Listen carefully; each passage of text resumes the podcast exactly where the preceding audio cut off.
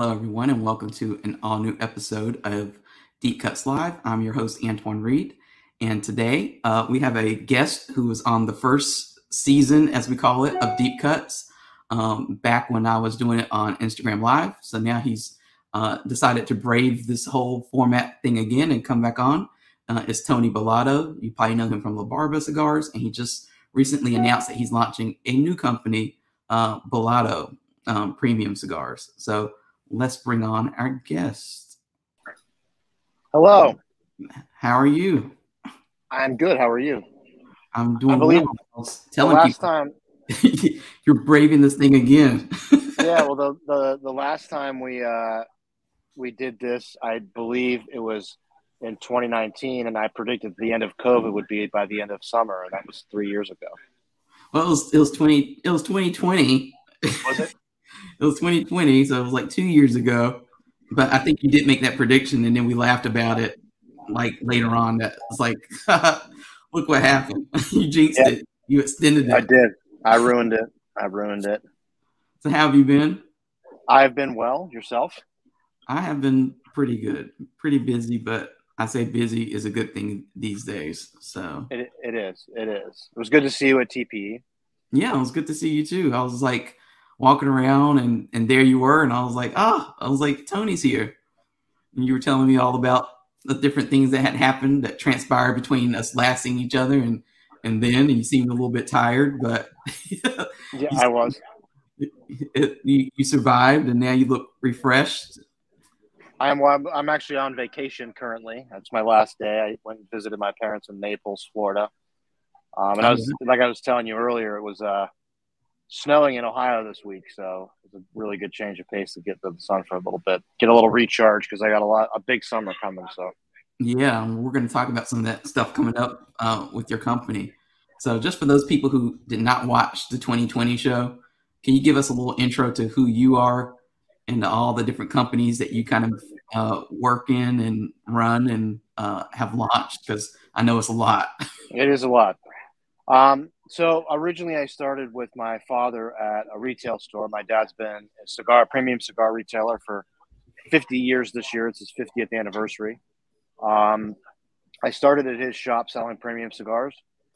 Uh, along the way, I fell in love with wine. It's a very long story, but I fell in love with wine, and then I went to uh, what is now it was it was called Cleveland Wine School. Now it's the American Wine School. Um, for four years and became a WSET certified sommelier. I, I added a beer, a craft beer and wine program and a bar to uh, the store that I had opened in 2005. Um, from there, um, I eventually met. Well, I'd known Tom Lazuka my entire life. Tom Lazuka used to sleep on my dad's couch when he was just first starting out, and my dad and Tom had been friends forever. Tom introduced me to Robert Caldwell uh, when Robert had the Wynwood Cigar Factory, and kind of said, you know, this kid knows a lot about wine. He's been in the cigar business forever, but he's never really blended a cigar. Maybe there's something that you guys can do, you know, together. Uh, and then instantly, Robert and I became friends. Um, he doesn't have many.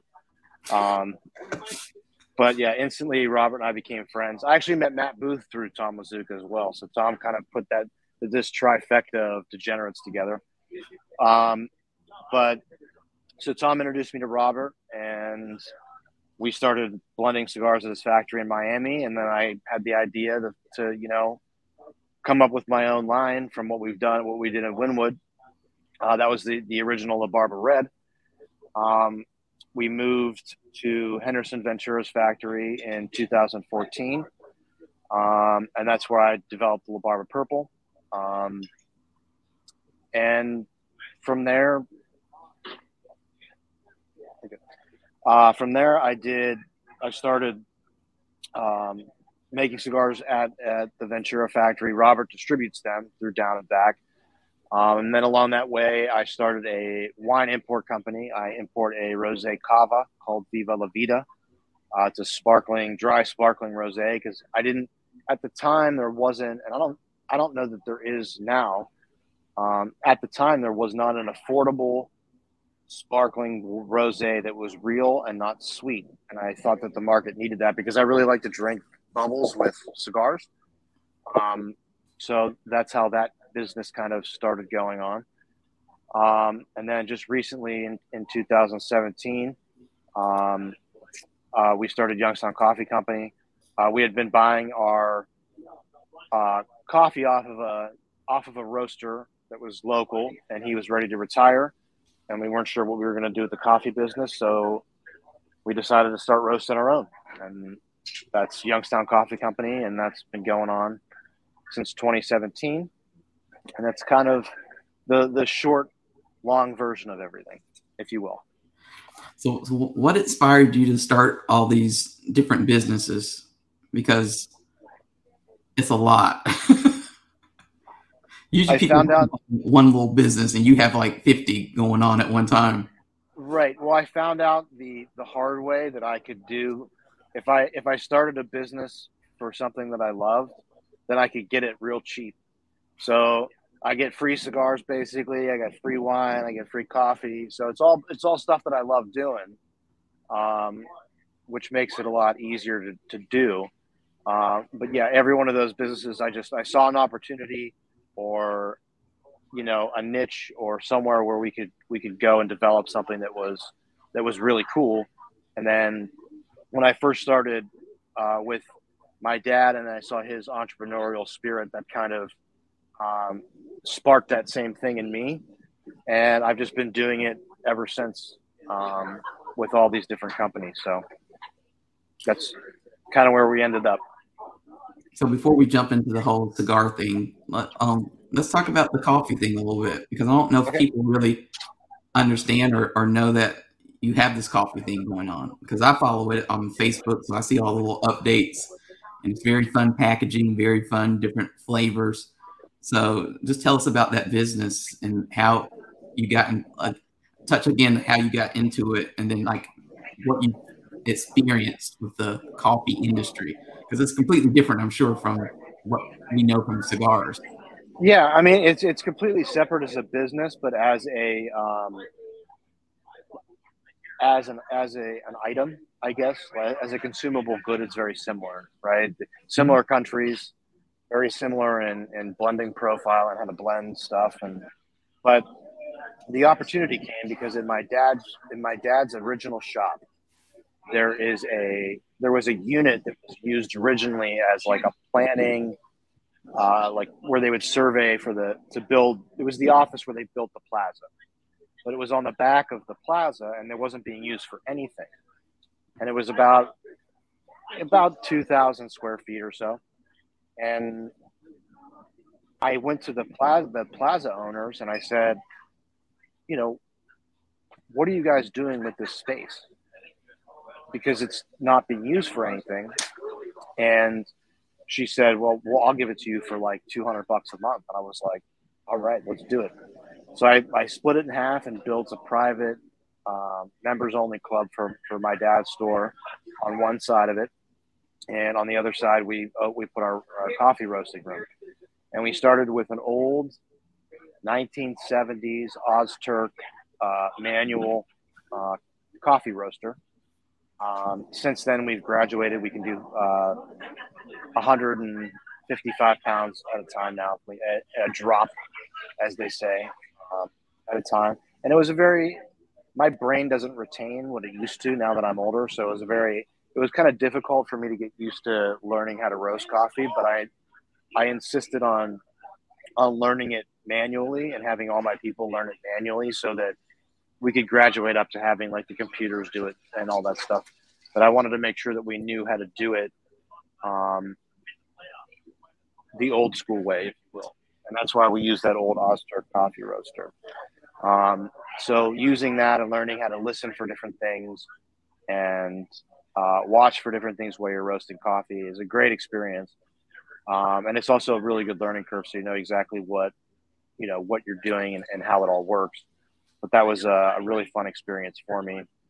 Um, we get all of our beans from from all over the world, um, anywhere from Indonesia, Ethiopia, Nicaragua, Honduras, uh, Brazil.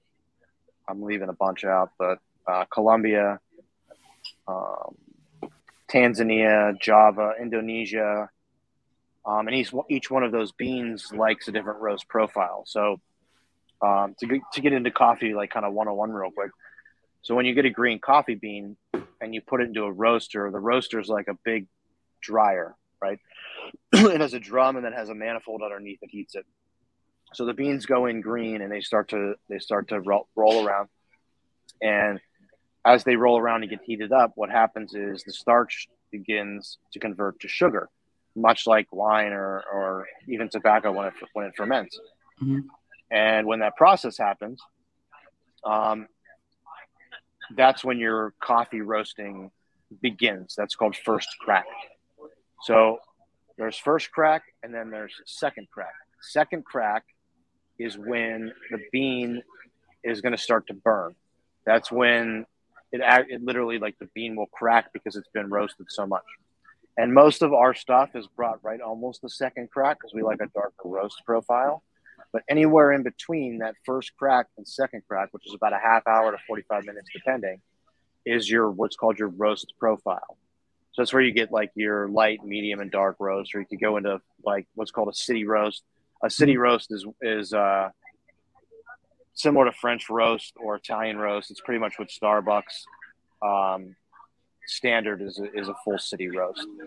Okay. Um, and we just I, we just kind of learned that learned trial by fire you know, with that and and started developing that as a business and it's really been it's really been doing well. I mean we get great coffee and great response from it. And that's called Youngstown? Yeah, Youngstown Coffee Company. That's where I'm from is Youngstown, Ohio. And talk about the rose business because I've started drinking a little bit more rose because I know that you talk about it so much. and it's not your rose yet. I haven't tried it yet, but just talk about the whole rose business and um, what how that's different from all your other businesses.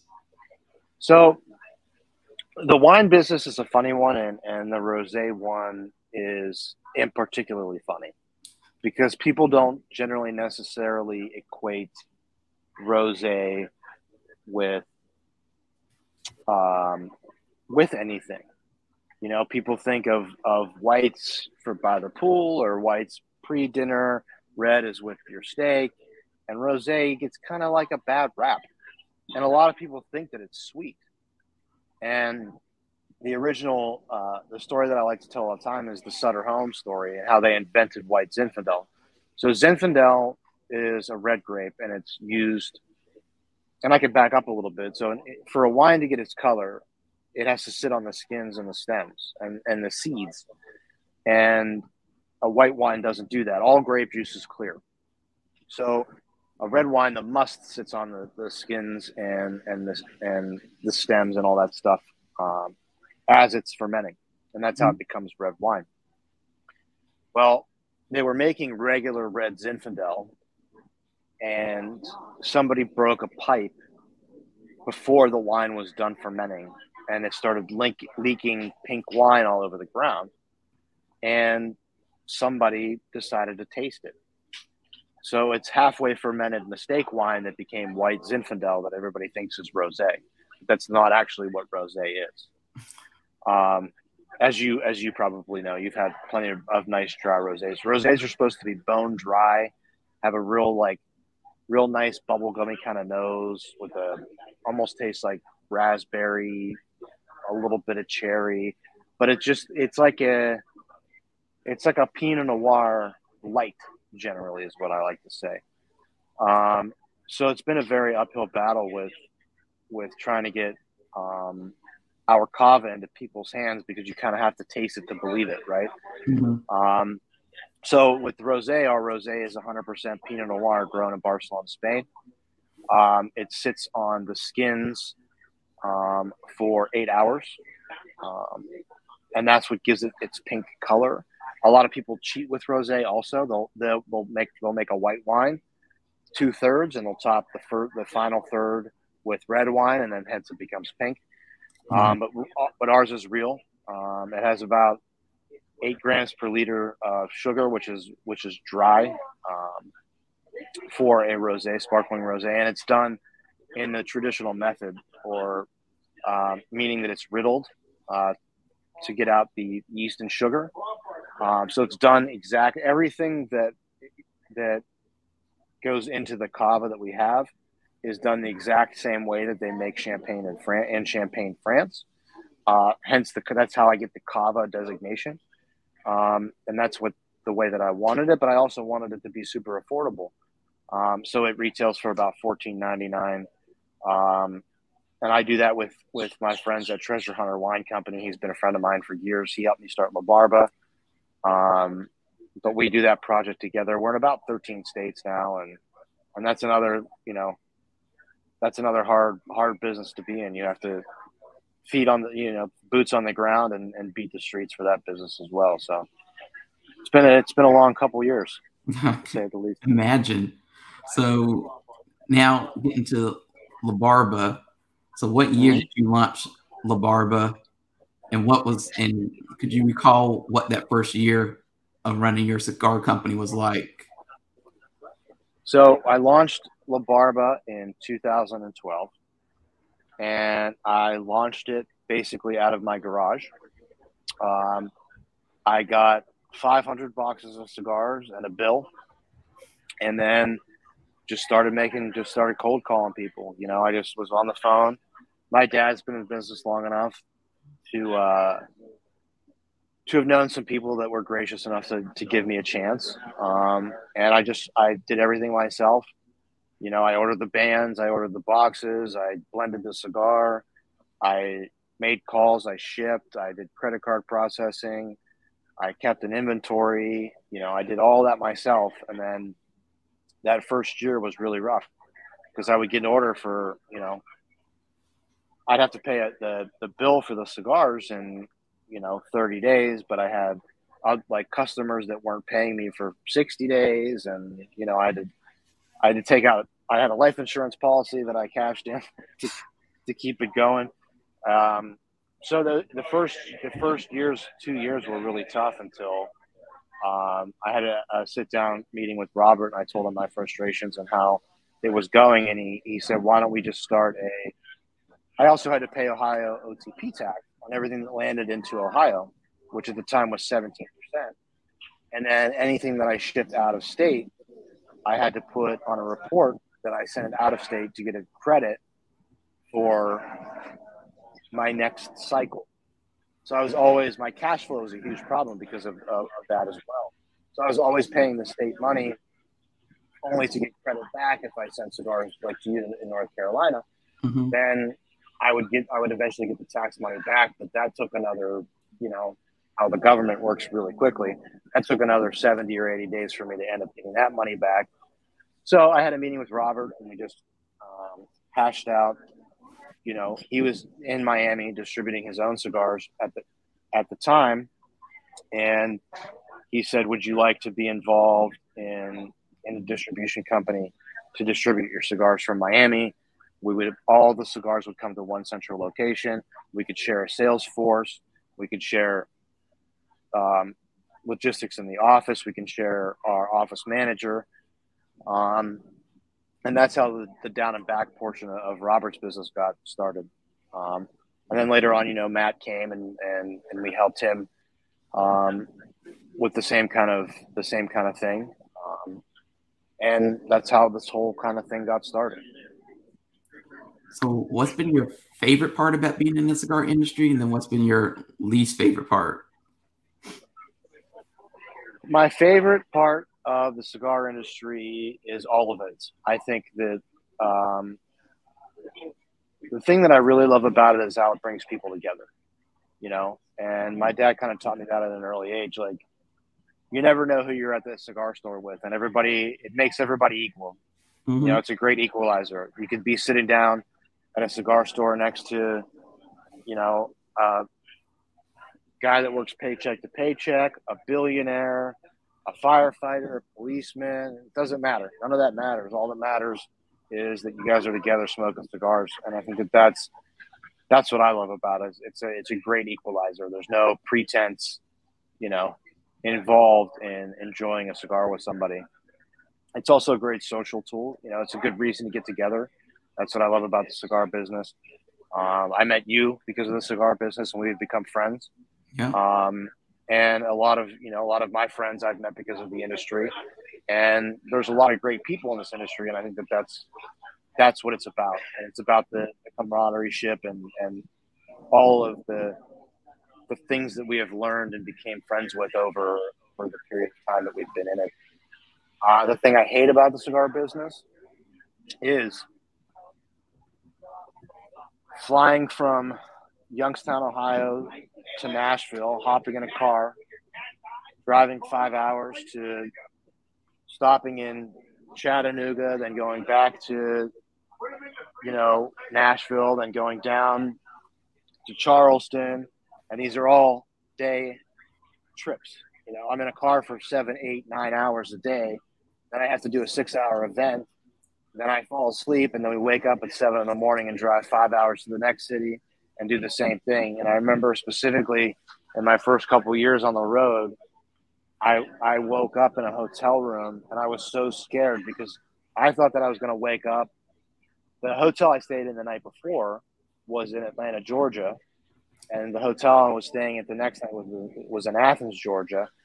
But I woke up thinking that I was going to have the, I, I was in a different bed, facing the wall, and the night before I was facing a window and I woke up and I didn't have any idea where I was. And I walked outside and I still didn't have any idea where I was. And it took me about 20 minutes of waking up to realize what city I was in because I had been in 10 days, I was in 10 different cities, you know, um, trying to, trying to sell cigars and do events and meet people. And it just, that part of it. And I think that day, that year, I spent 225 days of the year traveling.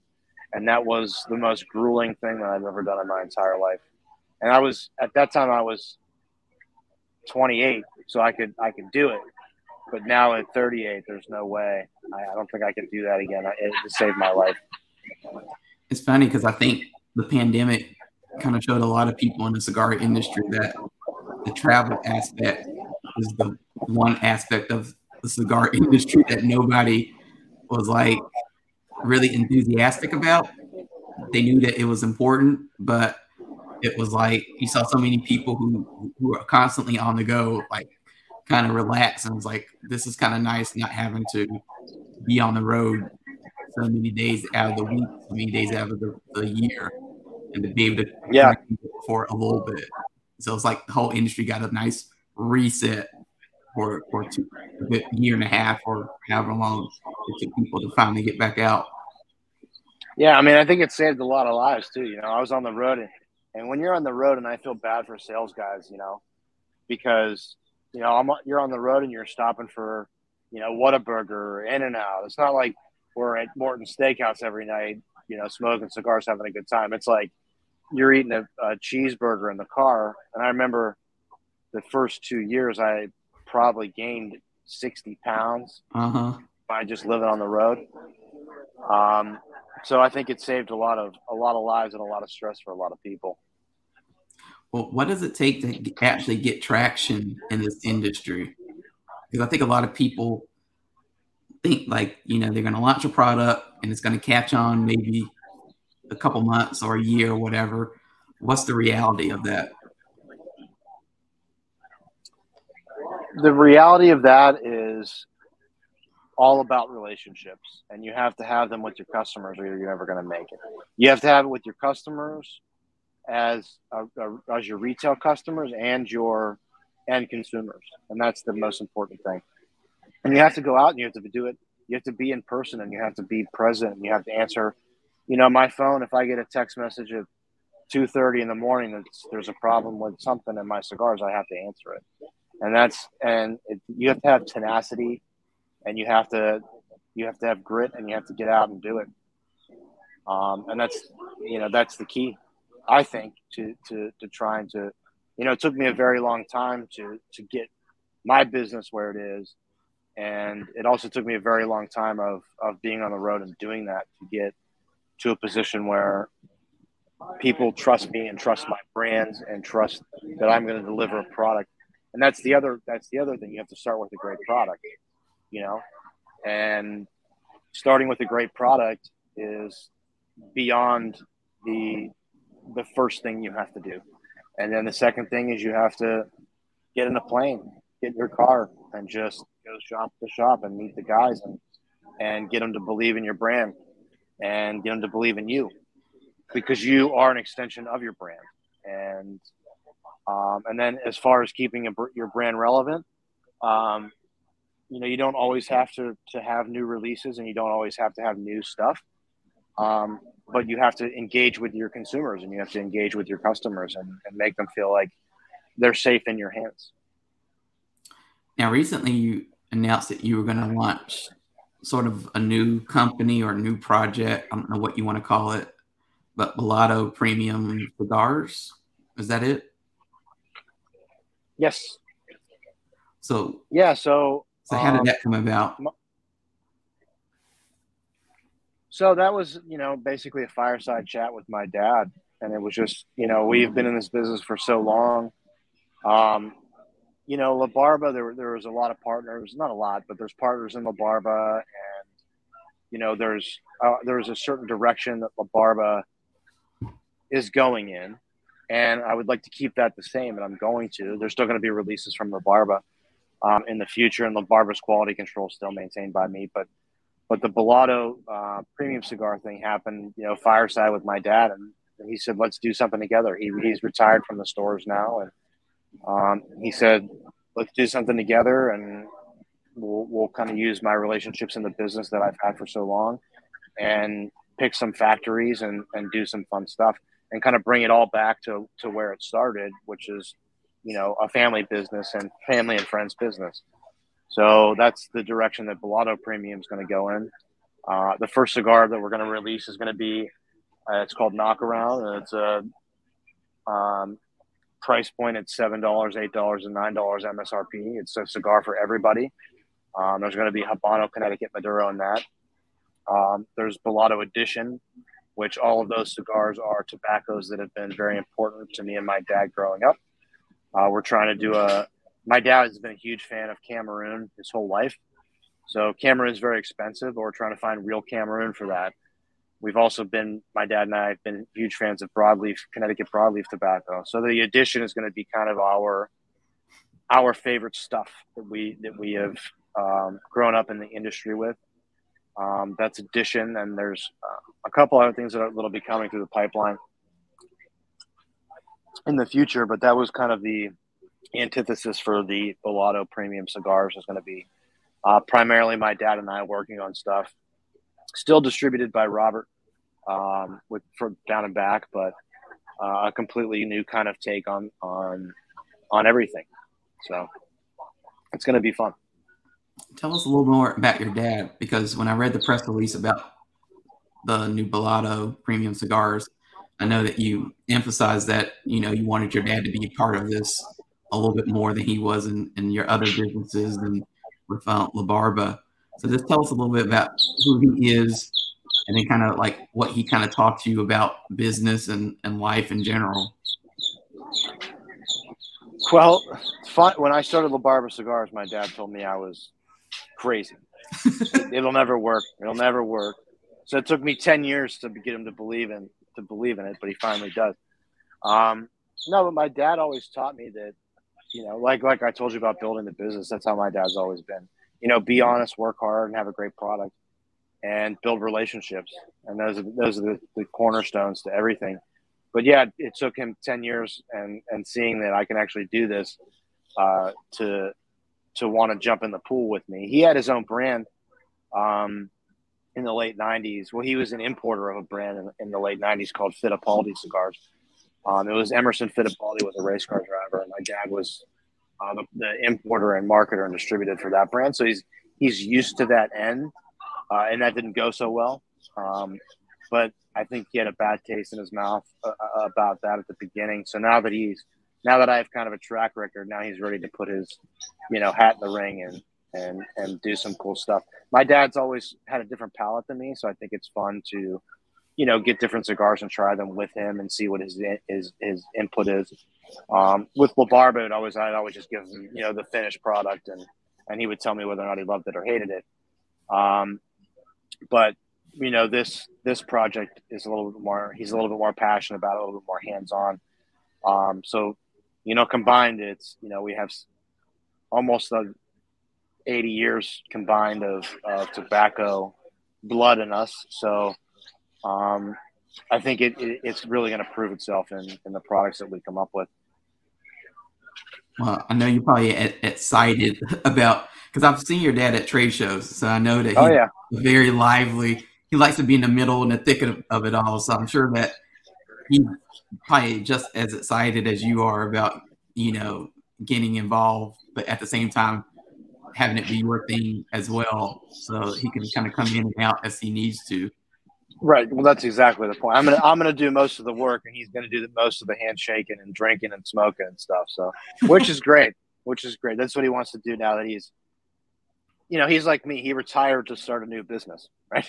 Mm-hmm. So, um, but you know, when I when I walked in here today, uh, I'm had I'm on vacation at his. Uh, he has a house down here, and we're at his country club getting ready to have dinner, and uh, when I when we walked up, he was already there was ten guys around him, all smoking cigars, and they were drinking, and you know all, all these mugs that come down here, and all of his buddies. So I think he he's really enjoying that aspect of, um, you know, joke telling and try the try the new stuff that I got going on, and they're all really excited because they're all old too, and uh, it's it's fun to it's fun to walk in and see that. You know, I cigars aren't always you know really accepted at a lot of places.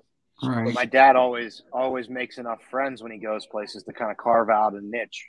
So we get always get put in like the cigar guy corner of all these places. You know, this is a uh, which is where I'm at right now. Um, and my those guys are still over there, but it's kind of you know it's fun to see, you know, all when we go places. what my dad has managed to to carve out where we're, we're allowed to sit and smoke cigars and be out of everybody's way. They can complain, um, but that's it's just that's that's who he is. You know, like I said, like you said, you met him before. He's a cartoon character, and he just brings life everywhere he goes, and I think that's important. I think it's, I think it's he has 50 years has earned the right to have his last name on on a cigar. Um, it's not it's not for me to have my name on it. It's it's it's his. It's for him to have his name on on a, on a cigar, and I think that that he deserves it. And I think that he, he should be proud of it.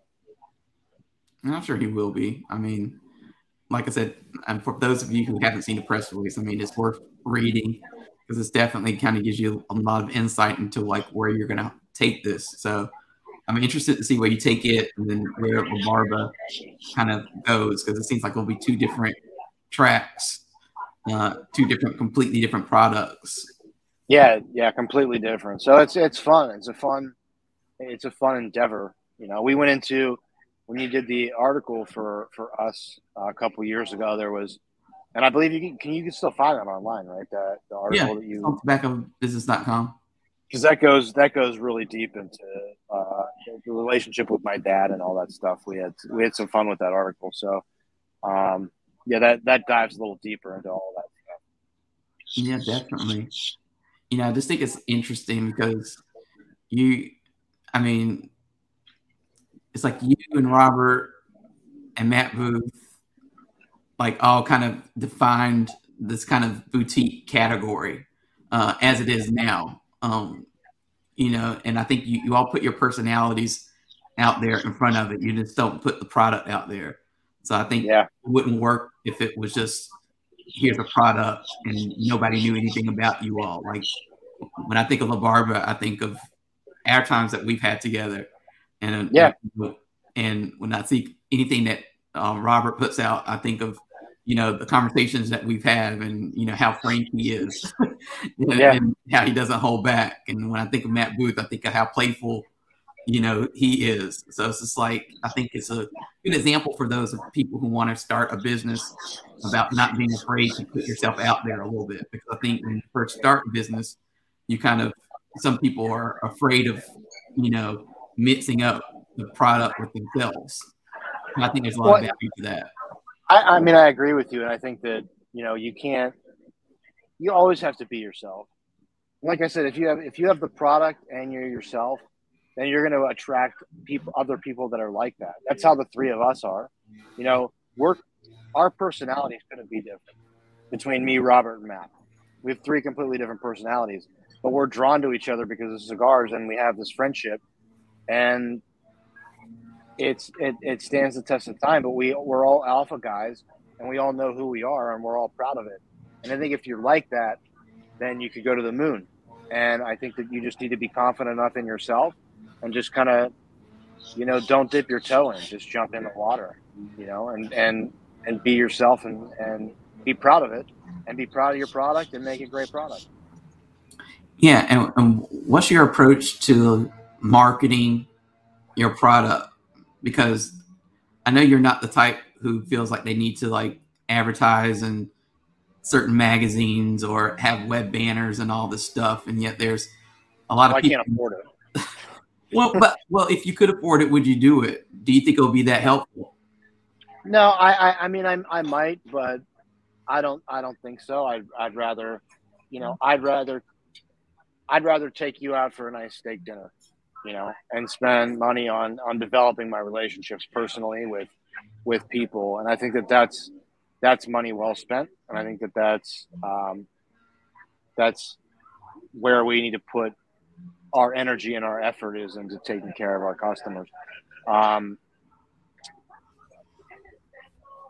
that's that's kind of the, the most important thing and and the, the second part about marketing you know we it's all everything is very different you know we have lost and found we have la barba and now Bellotto. all completely different visually you know and i think that it would be hard it's hard to put our personality into a box and therefore it'd be hard to put our personality onto a page i think and i think that's the that's the key to it you know um it, it, I just don't think does that make sense to you? Like, I, it just yeah. be hard for me to, to express how I am and how our brands are on a, on a, on a sheet of paper. Yeah, and I think a lot of, I mean, working on the media side of the industry, I see a lot of companies struggle with that because it's like, what's the message? You know, like right. you said, how do you how do you portray that message in a flat 2D, you know, kind of way and come up with something catchy to say and you know just a few words and with a nice little headline and a nice picture and it's just it's very hard to do. If you could think of a way to do it, let me know because I am open to suggestions. Well, no, I think from from my experience, seeing all these podcasts that have emerged over the last couple of years, seeing how video now is kind of going to the forefront. You know, a couple years ago, everything was about Facebook and Instagram, and now everything's kind of shifting over to video stuff. You know, TikTok and YouTube and stuff like that. I mean, it's a completely different experience. I think people want to actually hear from people like you. They want to learn about the brand. I know when we did that 2020 interview for the um for deep cuts, I know afterwards there was like several people were like, you know, I've heard of La Barba, but now that I, I heard from Tony himself and talking about it, you know, I want to learn more about this. You know, there was one person wanted to know more about your wine stuff, and there's right. a that wanted to know about your actual product. And I think that goes a long way and, and I just think it's a completely different format of marketing that maybe the industry hasn't really caught up with yet. I agree 100%. And and there's cigars, you know, cigars are born from stories. I mean, every, you know, like think about the greats in the industry like Litto Gomez and Carlito Fuente and these mm-hmm. and Ernesto Carrillo, like these guys, these legends. But their stories, you know, I've I've sat with these guys and heard their stories and to hear their stories completely changes everything about how you look at this industry. Exactly. You know, to hear, and I think that that's so that's so important. And I think that this, like what we do here, is is is a great way to to tell those stories and to get that out there so people understand what it is we do. You know, it's not it's not really just a bunch of dried up leaves. It's a lot more than that. Exactly. I mean, I was on Facebook the other day, and there was somebody from the industry who was, you know, making a comment. They said, you know, the industry is, is just about the product. It shouldn't be about the stories. And I kind of disagreed with that because to me, when people start hearing stories and they start seeing the faces behind the brands, then it completely transforms their relationship. They feel like I want to support Tony because I know that he's a good guy. He's not just, you know, making this money and then running off and buying a yacht with it. right. Yeah. so they, they they want to they want to know these these brands, but there's just not a lot of places to go to learn beyond like a store event. But even with a store event, I mean, it's it's hard because it's not going to reach a lot of people once you leave that store, unless it was videoed or something like that. That experience kind of stays there with those people. Right. You have to rely on them to share it. Share it. Well, I think they do, and I think it t- you know it touches consumers to do an in-store event where you have a you know round table of guys smoking cigars and you explain your story and the cigars.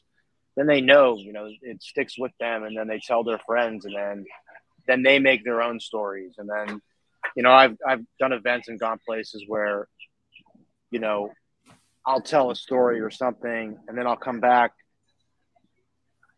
two years later, and somebody else will come up to me and be like, "Oh, you know, I I smoked a La Barba cigar with Joe Schmo six months ago, and he told me the story about how you know you did this or you did that, and that's why I really fell in love with your cigars. And I think that that sort of old school, it's like old school viral marketing. You know what I mean? Like one person at a time.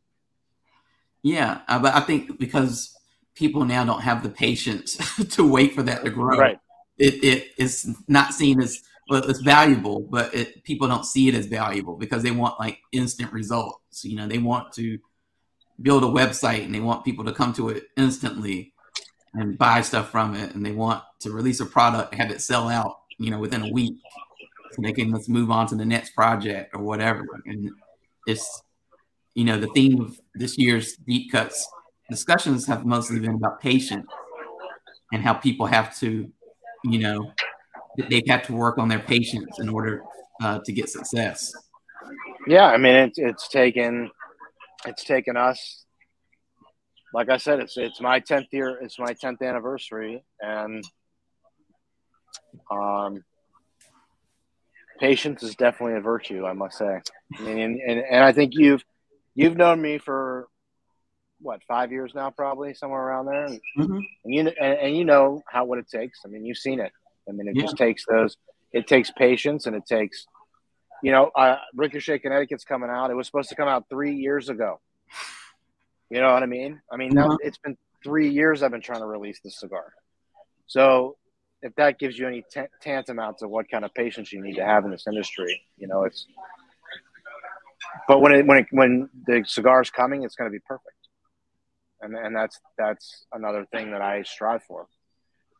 Yeah, it's like I was working on a story today, and the uh, cigar, the person I was writing the story about, was talking about how he wanted to make an ultra boutique cigar, and he wanted, you know, and he started his company back in '95, and he focused on very short, limited runs, but that would allow him to always put out good quality without having to compromise.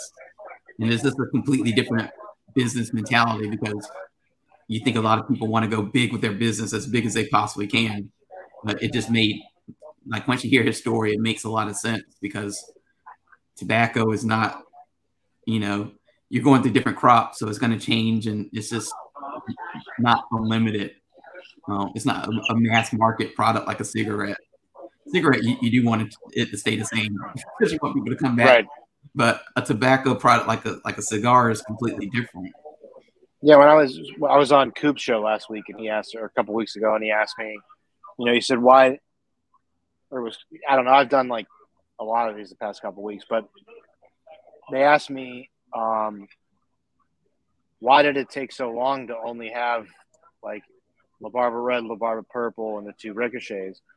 And it's because I don't, I don't, I don't want to compromise, and I want to build a solid core line, and I want to make sure that those cigars are what you expect out of La Barba. You know, Mhm. that's, you know, the, the cigar needs to not only be perfect for me, it needs to be perfect every time. And that's why it took me so long because it's like I, I need to. Purple evolved seven or eight times over over the course to get to where it is now. You know, different. We started with different wrapper fermentation techniques. We start, you know, sometimes with the wrapper that we used, part of the cigar would go out, or sometimes it wouldn't burn correctly, and just making sure that that cigar is exactly the way it was took six years. You know, five or six years, And the same thing with the current lineup we have. I mean, that the attention to detail that we have to have is incredible because you don't want to put out a bad a bad product. I just don't I don't want to do it. And it's not worth it in the end. It's not worth it to have like 50 products going anyway because all 50 of them are not going to sell at the same rate. So you'll have a whole bunch of stuff on your on your end to kind of deal with. Right, and how and how do I make sure all 50 of those cigars are are right or or perfect? You know. Um, one thing we didn't talk about last time you were on Deep Cuts was Lost and Found, and I know that there's a lot of stuff with Lost and Found that always comes out, but people don't always get they don't know the story behind how Lost and Found came about, and then like what the focus. I know the focus was you know on these different initiatives, charitable initiatives, but you just talk about Lost and Found. Like, what is it? How did it come about? You know, what's the goal with that whole line of product? So, Lost and Found started basically out of a pure love for cigars.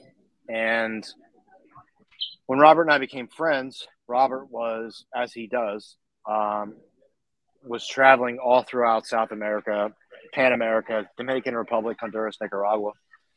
And he would always, and you know Robert, but for the people that don't, when Robert sees something he wants, he just goes and gets it.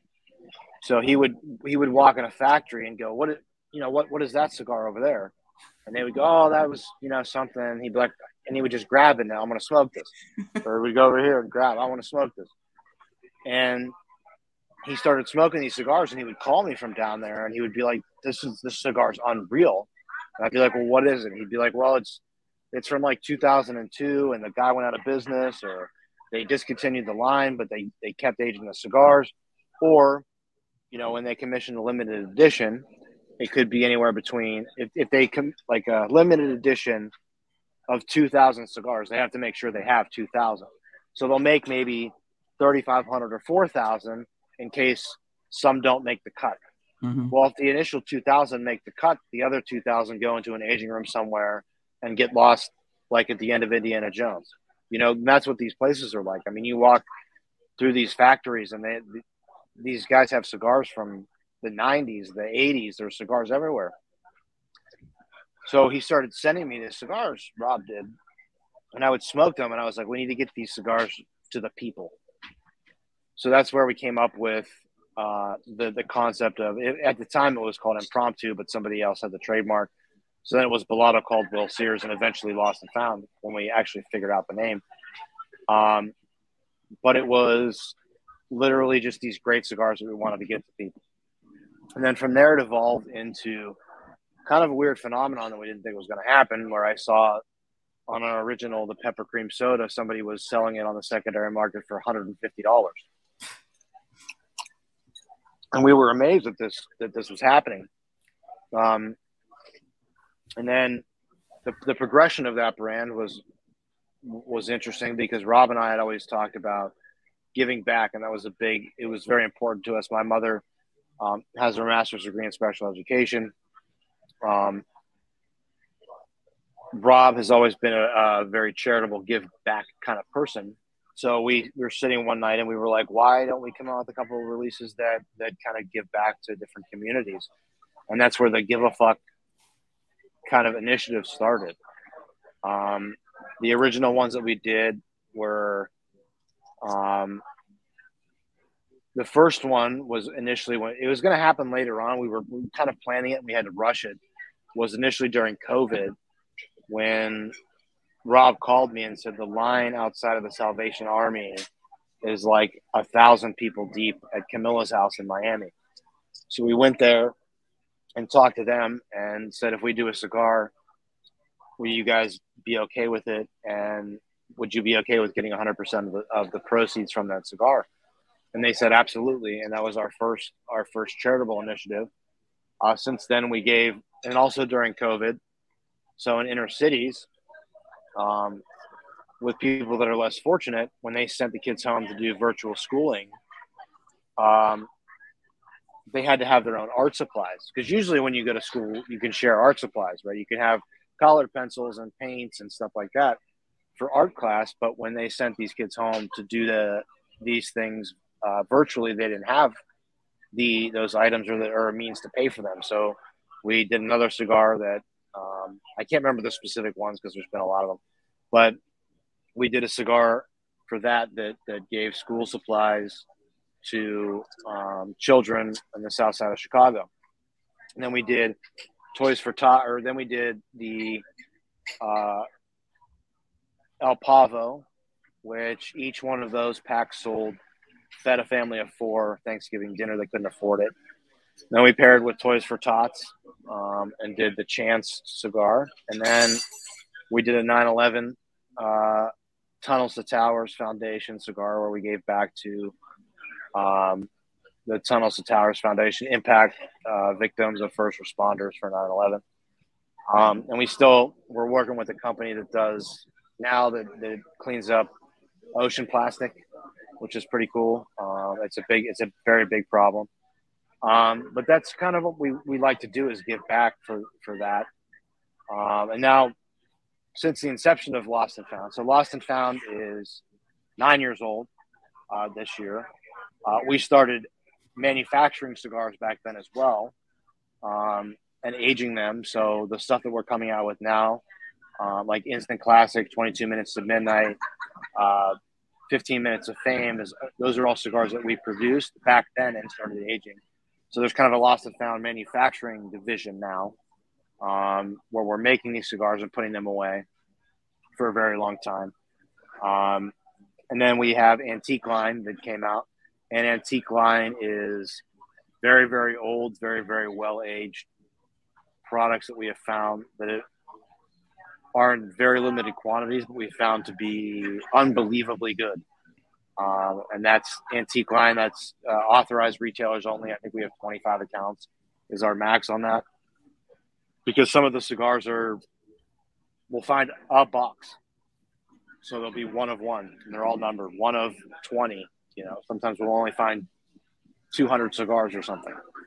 Um, so it's it, and those are those go back. Some of them are from 2002, 2001, 2000. Um, so it's the direction. We're not boxing and banning everything. That's the direction that Lost and Found is, is headed. Um, we're no longer going to paper bundle and unban things um, because that kind of a lot of other people are doing that now. Mm-hmm. So we're we're trying to get away from the copiers, if you will. So that's lost and found in, in a nutshell.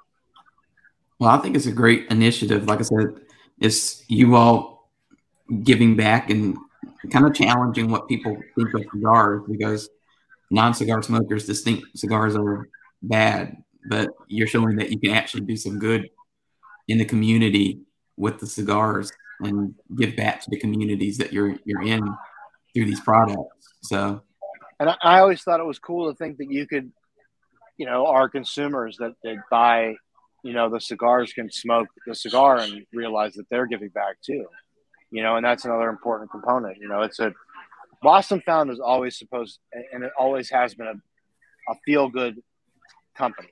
Mm-hmm. I mean, all of our companies are supposed to be feel good companies. La Barba Caldwell, it's supposed to be about having fun with your friends and having a good time. But Lost and Found, the whole initiative behind that was we're just having fun with our friends and messing around with great cigars. And I think that adding that component to it even makes it more feel good where you can feel like, hey, you know, I really contributed to something that made a difference to somebody. Yeah, definitely. As we come towards the close of our hour together, um, we usually ask our guests kind of two profound Oprah-like questions for them to answer and tackle. So the first of those questions is, have you discovered your why or what motivates you to, and drives you to do what you do? My why? Uh-huh. My why, yes, I have. And it is to continue to not get attacked by that bird. One. Um, no, my why is to continue to do things that keep my family and friends together and keep us in the same room together Um, all any business that I do, that's that's the goal of it is to keep everybody together, friends and family always first for us. And you know, Rob and I used to laugh. We just like we just like to do hood rat shit with our friends, and that's that's the way I want it to stay. You know, I never want it to be. We're not a we're not a real company, as I like to say. You know, we don't have corporate meetings. We don't have, you know, CEOs or sales managers or any of that. You know, we're just real people that like real stuff, and I think that that's that's the why. And I, I've discovered that, and that's what keeps me going is is continuing to rediscover that through what we do.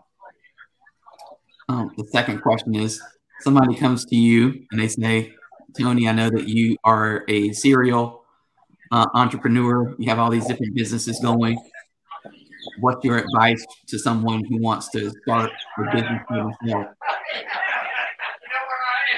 My advice to someone that wants to start a business for themselves is number one, just go for it. You know, stop making excuses as as why would I do this and start adding why not. Like why not? What I you know, there's there's so many things and so many people have so many great ideas and they're just afraid to, to jump into the pond and do it. And you really, I mean, it's like three hundred dollars to form your own LLC now. I mean, form your LLC, do it, like, and keep doing it, and work your ass off, and it'll it'll it'll work, you know. And my advice for people that are starting out is is also to never be the smartest guy in the room and to always listen. Um, for me, when I go to when I go to things with other manufacturers that are very successful, or I'm in the same room with, you know, guys like Carlito or or Litto Gomez or Ernesto, I keep my mouth shut and I listen because those guys know, you know, and I, I just, you know, even with with with Robert, I, I like to just sit with him and, and, and bullshit and, and listen to what he has to say and and take his advice and listen to his advice and then put it into practice. And I think those are the keys. And, and never be the smart. I don't know if I said this, but never be the smartest guy in the room. Mm-hmm. You know, always always be in a room with people that are more talented and more successful than you are. And if you're you'll soak that up you'll soak it up like a sponge and, and you'll start to learn from that and then you know you'll have your own business i think a lot of people have a lot to learn from you because like i said you're pretty you just get out there and do what you need to do. So i think that's, that takes a lot of bravery because a lot of people aren't like that um well, well and to add to it you know every, for every you know for every one success i've had 99 failures and that's and that's fine you know? Don't be afraid to fail. Just you know pick your pick the pieces up and start over again and just keep doing it and keep doing it and keep doing it. And then the things that work and, and the things that, you know, work for you, um, let them keep working. You know, is what I think. Well, definitely. Well, before we sign off, I'd like to give you a chance to tell people the different social media things that need to follow in order to keep up with you and your thousands of different businesses and uh, websites and stuff. I know we have two of those on the screen, but for those of people who are not watching, can you just tell people what websites and what social media stuff they need to follow to kind of keep up with you and your, what you do? Yeah, absolutely. I mean, uh, social media. If you just follow me on Bellotto uh, on Instagram or or look me up Tony Bellotto on Facebook, uh, I, I, share everything to, to, to, my channels as well. Uh, but youngstowncoffee.com is, is where you can get the coffee. Uh, Three Finger Wine Company is where you can order the cava. And then La Barba Cigars website needs a lot of work. I don't even think Ricochet is on the website. So I am, that's like on my list of things to do. But just ask your ask your brick and mortar retailer for La Barba Cigars. I'll be able to point you in the right direction. Awesome. Well, I want to thank you for taking time out of your vacation to come on today and to speak to me and uh, catch up. Oh, I was, to... yeah, I was super. I was super excited when you emailed me and and and ready to do it because we, you and I haven't chatted in a while, and I figured it'd be a good time to catch up. And and you got me on all relaxed and happy on vacation, and not you know in my snow covered house in Ohio with, with with zero hours of sleep and and uh, and not being all tired. So, yeah, well, you look well rested, and I hope you are uh, well rested for Vegas in a couple months when uh, it's creeping up, isn't it? Trade show kicks off. Uh, I hope to see you there for sure. Absolutely, I will let you know where I am at. If it, like I said, I I haven't uh, got my booth assignment yet, so I will let you know. I'll let you know when I do that. It'll probably be the day before the trade show when I when we do. You know how we roll. So, oh yeah. yeah. Well, I'm definitely looking forward to seeing you in person and off the screen again. So I'll look forward to that. Um, so thank you again for coming on, and thank you everyone who watched or who listened to this.